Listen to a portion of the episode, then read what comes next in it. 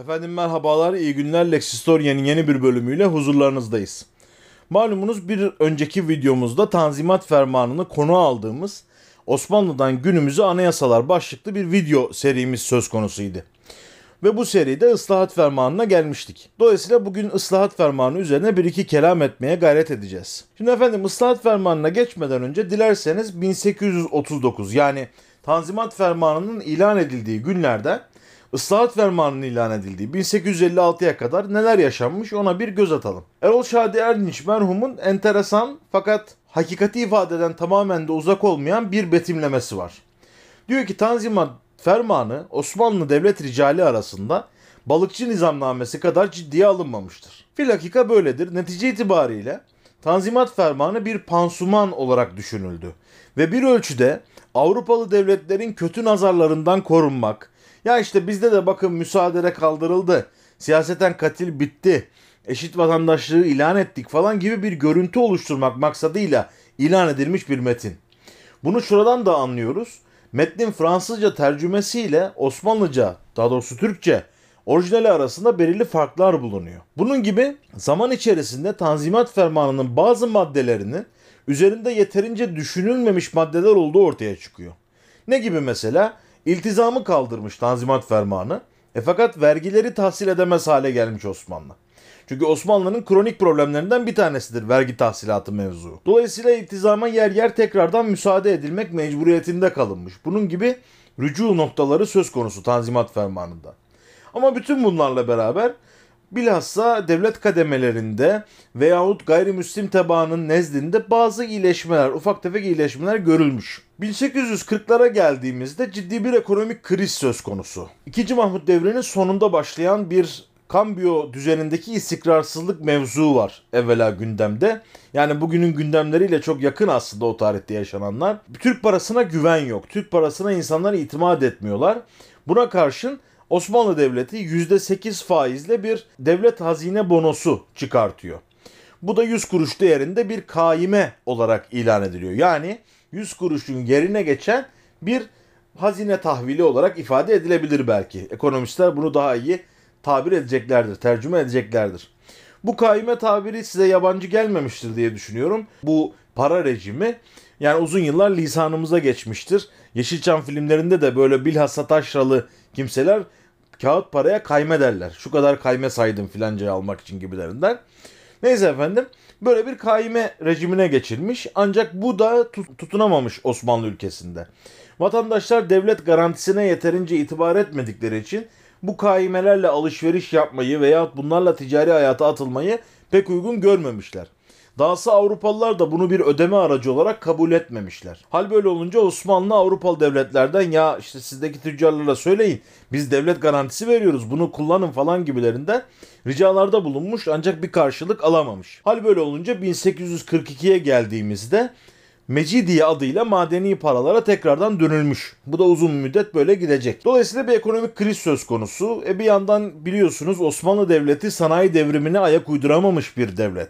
Dolayısıyla kendi ürünlerini üretemiyor ve çoğu konuda böyle satıcı tabiriyle söyleyelim çakı çakmak ayna tarak içi lastik fanila gibi her neviden eşyada yurt dışına bağımlı bir noktada.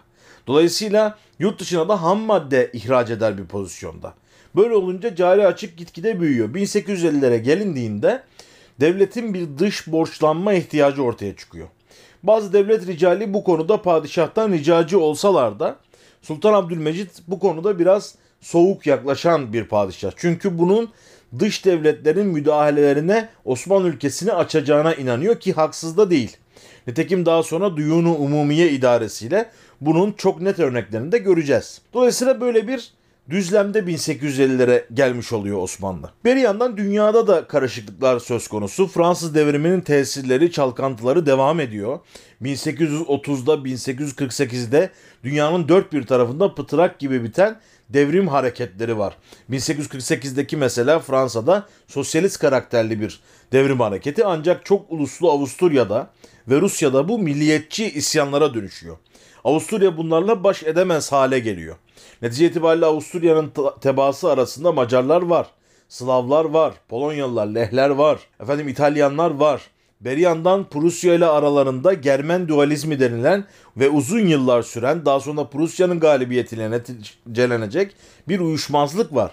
Hal böyle olunca Metternich'ten itibaren 1815 Viyana Kongresi'nden itibaren bu sorunlara çözüm arayışı içerisinde Avusturya. Bu konuda da Rusya'dan sık sık destek istiyor. Örneğin 1848'deki Polonya-Macar ayaklanmasında General Paşinyev kumandasında 200 bin kişilik bir Rus ordusu Avusturya içerisine kadar girerek ayaklanmacıları bastırıyor. Ve Avusturya'dan dünyanın dört bir tarafına mülteciler, siyasi kaçaklar gitmeye başlıyor. Bir parantez içinde bu Polonyalı daha doğrusu Avusturya tebaası olan siyasi kaçaklar üzerine de bir iki kelam edeyim. Çünkü Islahat Fermanı'nın yayınlanmasına sebebiyet verecek gerilimlerden bir tanesi de bu. 1830'daki ilk isyanda Polonyalıların lideri olan Adam Czartowski, Adam Czartowski Osmanlı ülkesine sığınıyor ve kendisine Beykoz yakınlarında bir köy tahsis ediliyor. Çartovski buraya kendi adını veriyor ve Adampol olarak isimlendiriyor bu köyü. Bugün bizim Polonezköy olarak bildiğimiz ve Polonyalı mültecilerin kurduğu bu köy o tarihlerde inşa olunmuş oluyor. Ve Osmanlı her zaman kendi siyasi rakiplerinden kaçan bu şekildeki siyasi kaçaklara kapılarını sonuna kadar açan bir devlet.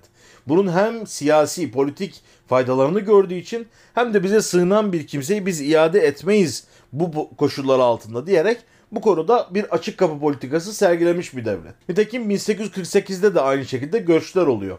Bu göçmenler arasında enteresan bir isim var. Konstantin Borzeçki. Bu delikanlı kendi memleketinde Lehistanlı isyancıların arasına katılıyor. Avusturyalılar bunu yakalıyorlar. Magdeburg'da hapishaneye kapatıyorlar. Bu daha sonra Fransa'ya gidiyor. Fransa'dan da 1849'da Osmanlı ülkesine bir şekilde ulaşıyor. Büyük sadrazam ve tanzimat fermanını ilan eden, onun ilan edilmesinde ön ayak olan isimlerden Mustafa Reşit Paşa bu delikanlıyı sahipleniyor ve Erkan-ı Harbiye Mirlivalarından Ömer Paşa'nın yanına çırak olarak veriyor. Bu çıraklığı sırasında 1900, 1851'de Konstantin Borzeşki Müslüman olmaya karar veriyor ve Şeyhülislam Efendi'nin huzuruna çıkartılıyor. Şeyhülislam delikanlıya bir bakmış sarışın, masmavi gözler. Biraz böyle herhalde endişelenmiş. Bizde mavi göz iyi değildir ya kenafir gözlü deriz. Bakmış bu delikanlının gözlerinde enteresan bir şey var. Hakkın celali var. Ya bu insanlara çok büyük hizmet eder ya da çok büyük zalim olur diyerek kendisine Celalettin yani dinin celali, yüceliği ismini vermiş.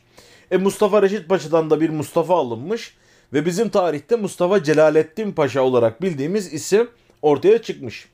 Mustafa Celalettin Paşa kendisinin hapsedildiği Magdeburg'da doğup 12 yaşındayken Osmanlı topraklarına sığınan Müşir Mehmet Ali Paşa'nın kızıyla kendi oğlunu evlendirmiş. Bu evlilikten de Nazım Hikmet'in annesi Ayşe Celile Hanım doğmuş. Böyle enteresan bir kaderin cilvesidir bu. Zaten Müşir Mehmet Ali Paşa orijinal adıyla Karl Ludwig Friedrich Detroit'te enteresan bir şahsiyettir. Bu nevi göçmenler sınıfındadır. Kendisi Ali Fuat Cebesoy'un, Mehmet Ali Aybar'ın dedesidir yani. Böyle enteresan Oktay Rıfat'ın aynı zamanda anne tarafından dedesi oluyor. Böyle enteresan bir isim. Neyse efendim Rusya ve Avusturya bu göçmenler meselesi üzerinden Osmanlı'ya diş biliyor. Bunlar yetmezmiş gibi bir de makamatı mukaddese veyahut makamatı mübareke meselesi ortaya çıkıyor. Biliyorsunuz Kudüs Hristiyanlar için önemli hac merkezlerinden bir tanesi. Bilhassa Kudüs'ün içerisinde bulunan bugünkü Hazreti Ömer Mescidine yakın bir noktada bulunan Kamame veyahut Kıyamet Kilisesi en önemli hac merkezi Hristiyanlar için. Burada Merkadi İsa denen bir mahal, bir mağara bulunuyor ki Hz. İsa'nın buradan dirildiği rivayet olunuyor Hristiyan literatüründe. Yine Hazreti İsa'nın çarmıhıyla yürüdüğü çile yolu burada bulunuyor. Hristiyan hacıların çok rağbet ettiği bir yer burası. Yine Beytüllahim'de Kudüs'ün yaklaşık 35-40 dakikalık bugünkü e, mesafeyle söylüyorum. Yani araç mesafesini söylüyorum. Belki bir buçuk saat sürüyordur. Şu an tam hatırımda değil. Bir mesafede yakınında bulunan Beytüllahim'de bir de Hücre-i Tülû denen eski tabirle Hz. İsa'nın doğduğuna inanılan bir mağara var. Onun üzerinde de çok müzeyyen bir kilise var. Bugün hala her iki kilisede ziyaretgah halinde devam ediyor. Bendeniz de defaatle bu iki mekanı ziyaret etmek imkanı buldum. Buralar her zaman hizmetleri Hristiyanlar için en mühim olan yerler ola gelmiş. Yavuz Sultan Selim devrinde burası Memlukların elinden alınınca Ermeni Patriği Sarkis Efendi'ye bir imtiyaz verilmiş ve denmiş ki sen ve senin yamakların, yamaklardan kasıt şu. Mar Yakup gibi, Deir Zeytun gibi işte Süryani, Kıpti, Nesturi kiliseleri, diğer kiliseler Ermeni kilisesinin yamağı olarak isimlendiriliyor. Sen ve senin yamakların burada hizmet etme imtiyazına sahipsiniz. İşte burayı süpürebilirsiniz. Burada kandil yakabilirsiniz. Kandil ika edebilirsiniz. Ve günlük denen buhuru burada yakma imtiyazı sizdedir denmiş.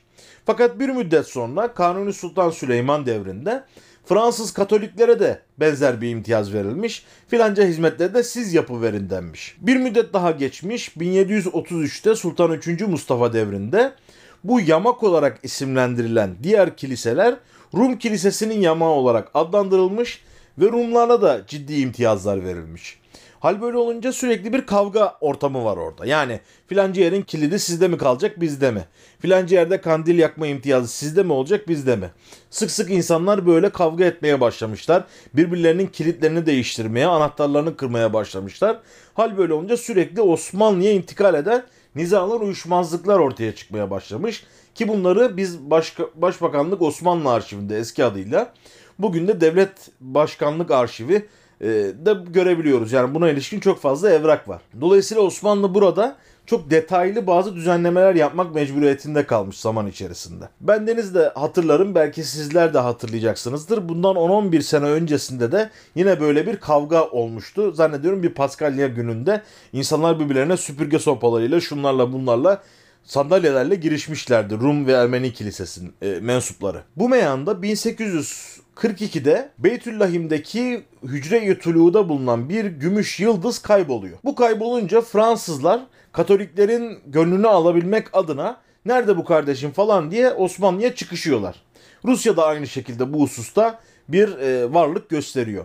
Yine 1842'de Kıyamet Kilisesi tadil edilirken o kubbenin tamiratı sırasında Ruslar ve Fransızlar arasında bir takım gerginlikler söz konusu oluyor. Tabi bu arada Osmanlı'nın dost ve hem civarı devleti olarak Rusya Ortodoksların hamiliğini Küçük Kaynarca Anlaşması'ndan itibaren üstlenmiş vaziyette. Dolayısıyla Rum Ortodoksların başına gelebilecek en ufak hususta Osmanlı'nın karşısına dikiliyor Rusya. 1842'de, 47'de ve daha sonra 50'lerde ortaya çıkacak olan gelişmelerde Rusya sürekli Bizim hakkımız yeniyor kardeşim. Rus hacıların hakkı yeniyor. Güvenlikleri sağlanmıyor. Bu nasıl iş diye Osmanlı'nın karşısına dikiliyor. Tartışmalar devam ederken Sultan 1. Abdülmecit 1852'de bu enteresan bir hadisedir. Bir ferman yayınlıyor. Kim ne haldeyse o halde kalsın. Burada tartışma sürmesin, herkes hizmetlerine devam etsin şeklinde bir ferman yayınlamış. Hatta rivayet olunur ki ferman sırasında bir Ermeni rahip camları silmekteymiş merdivenin üzerinde. Bunun fermanı duyunca orada ilan ediliyor bu ferman. Ben de böyle mi kalacağım diye sormuş. Tabi bu fıkra olarak anlatılır. Ermeni rahibi aşağı indirmişler ancak o günün hatırasına merdiveni orada bırakmışlar. Bugün hala bu merdiven ziyaret edilebilir, görülebilir vaziyette Kudüs'teki Kıyamet Kilisesi'nde. Ben denizde defaatle gördüm. Böyle bir o iklimde 1850'lere gelinmiş olunuyor. 1853'e gelindiğinde makamat-ı mübareke, mukaddese meselesinde Rusya ciddi bir adım atıyor. Prens Mençikov'u İstanbul'a gönderiyor son derece yetkilerle, özel yetkilerle donatarak ve Osmanlı'ya bir ultimatom gönderiyor. Makamat-ı mübareke meselesine eğileceksiniz. Rus hacıların haklarını savunacaksınız, koruyacaksınız. Yoksa aramız bozulur şeklinde bir bahane buluyor. Aslında Osmanlı ülkesindeki hedeflerine ulaşabilmek adına bir bahane bu. Prens Mençikov'un istekleri Osmanlı devlet ricali tarafından hoş karşılanmıyor ve iç işlere bir müdahale olarak görülüyor. Bunun üzerine Kırım Savaşı patlak veriliyor. Buraları tabi biraz hızlı geçiyorum. Bunlar çok teferruatlı hadiseler. Ve Kırım Savaşı'nın nihayetinde İngilizler, Fransızlar Osmanlı'nın yanında çünkü bu mülteci meselesinden de bir sempati vardı demiştim ya.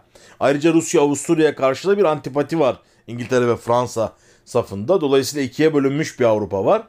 Osmanlı da bundan istifade ediyor Kırım Harbi'nde ve Kırım Harbi Osmanlı'nın yanında olduğu kuvvetlerin bir ölçüde muzafferiyeti, bazı noktalarda muzafferiyetiyle bir şekilde tatlıya bağlanır noktaya geliyor. Kırım Harbi'ni bitirecek Paris barış görüşmelerine giderken Osmanlı belirli sorunların farkında. Bilhassa devlet ricali.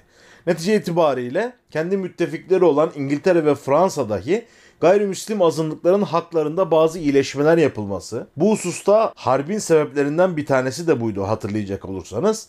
Rusya'nın güvence altına alınması, Rusya'nın taleplerinin bir şekilde karşılanması yönünde Osmanlı'yı sıkıştırıyorlar. Dolayısıyla devlet ricali bir çözüm arıyor. Ne yapabiliriz diyerek bir masa etrafında İngiltere, Fransa ve Avusturya büyükelçilerini topluyor. Sadrazam Mehmet Emin Ali Paşa, Hariciye Nazırı Fuat Paşa, İngiliz Büyükelçisi Stanford Canning, Fransız Büyükelçi Henry Tuvenel ve Avusturya Büyükelçisi Baron Osten bir masada ıslahat fermanının ana gövdesini oluşturuyorlar. Burada da zabıtları Prens Kalimaki tutuyor.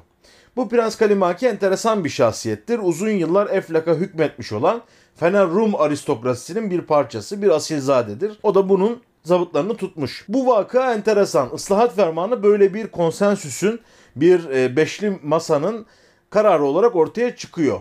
Ve bu bir tarihimizde bir ilk. Çünkü daha önceden işte belli bir büyükelçiyle bir yakınlığı vardır falanca paşanın. Bir kapı arkasında görüşme yapılmıştır. Filanca gün bir mektuplaşma yapılmıştır. Osmanlı'nın iç işleri hep böyle etkilenmiştir. Ancak ilk defa fiili olarak, aktif olarak büyükelçiler Osmanlı'nın geleceğini belirleyecek bir metnin oluşmasında pay sahibi oluyorlar. Bu da esas itibariyle Osmanlı'nın ipleri biraz daha Avrupa'nın eline verdiğini gösteren hususlardan bir tanesi. Islahat Fermanı işte böyle bir iklimde 18 Şubat 1856 tarihinde Sadrazam Mehmet Emin Ali Paşa'ya hitaben yazılıyor. Bunun bir anlamı var o da şu bir anayasa suretinde değil bir kanun suretinde değil tıpkı Tanzimat Fermanı gibi bir ferman suretinde ortaya çıkıyor ıslahat fermanı. Ve Sadrazam Emin Ali Paşa'ya Padişah 1. Abdülmecid'in emirleri suretinde ortaya çıkıyor. Bu meyanda maddeler neler onlara biraz değinelim.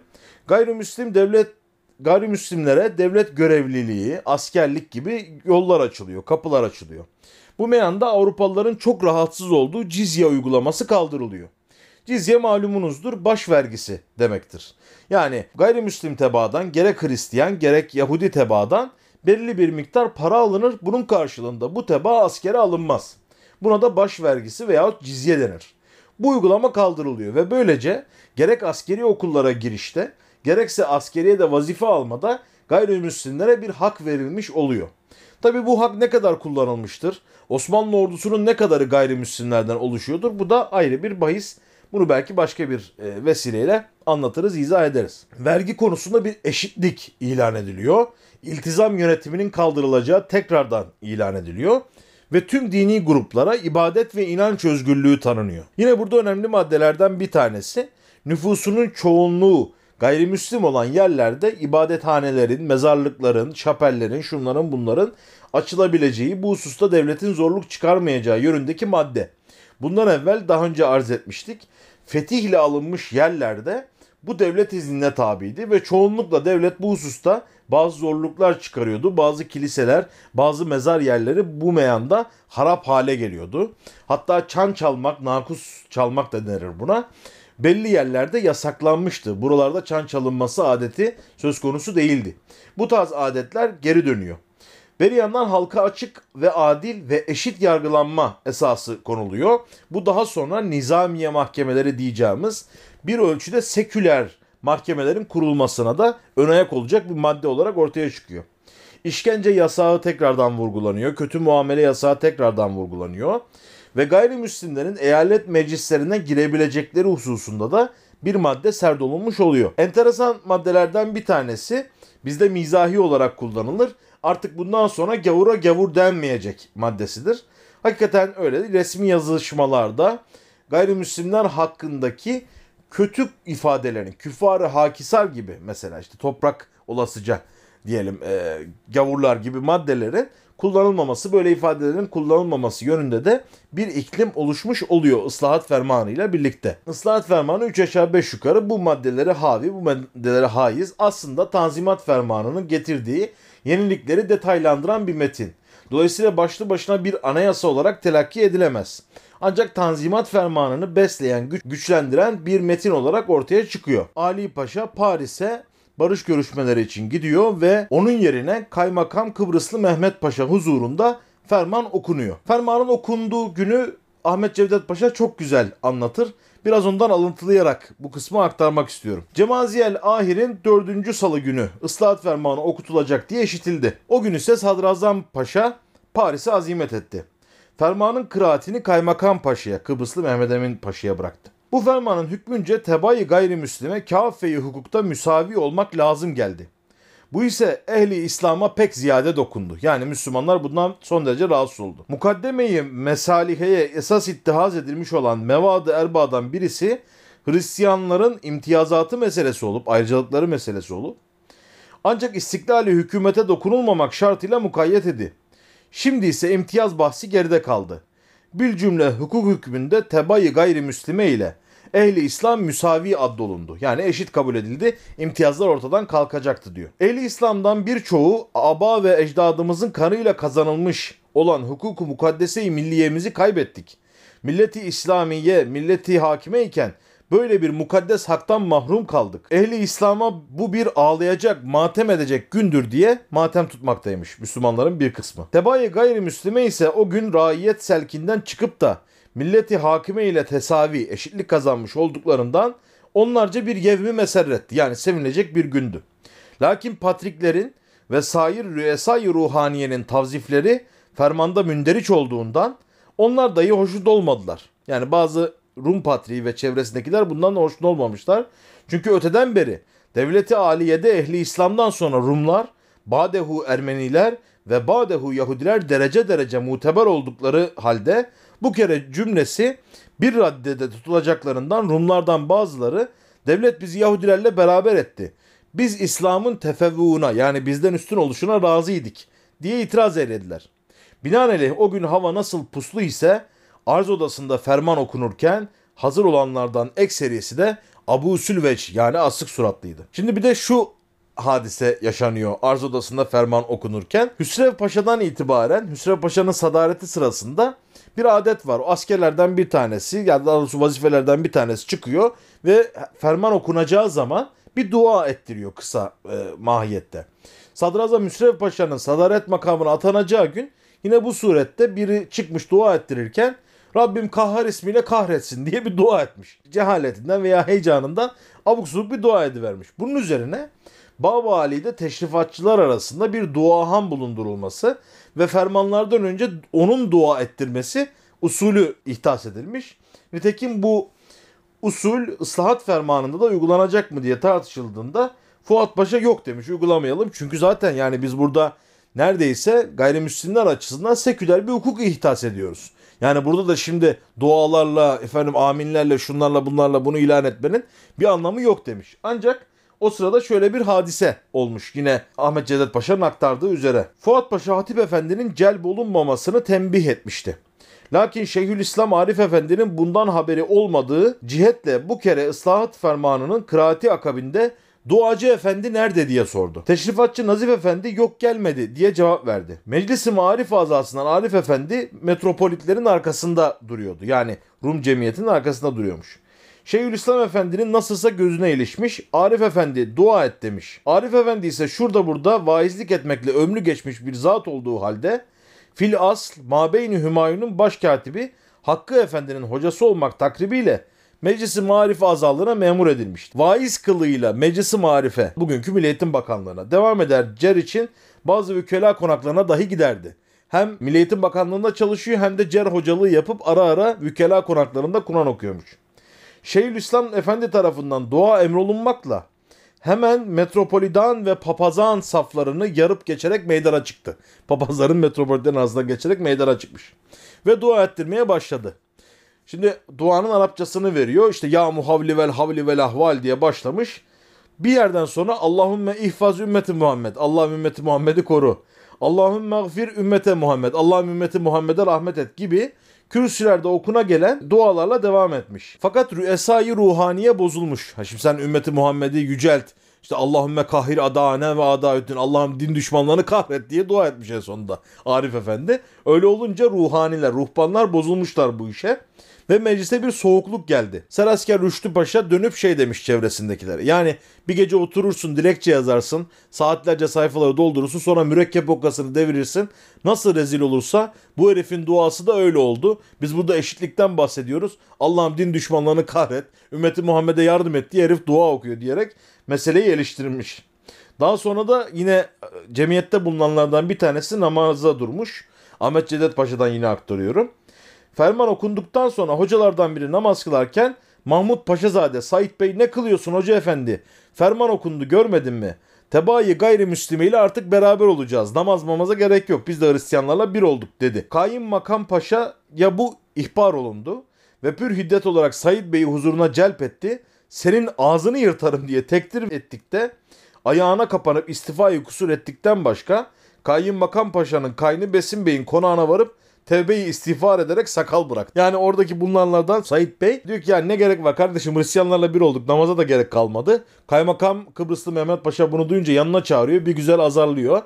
Daha sonra adamcağız o kadar mahcup olmuş ki Kaymakam Paşa'nın kaynının evine gitmiş Besim Bey'in evine sakal bırakıp tövbe istiğfar etmiş. Yani aslında böyle trajikomik bir sahneler üst üste gelmeye başlıyor. Böylece ıslahat fermanı ilan olunmuş oluyor. Islahat fermanı da gayrimüslimler arasında hakikaten fiiliyata geçen bazı yenilikler getirmiş oluyor. Özellikle vergi sahasında ve adli düzen sahasında.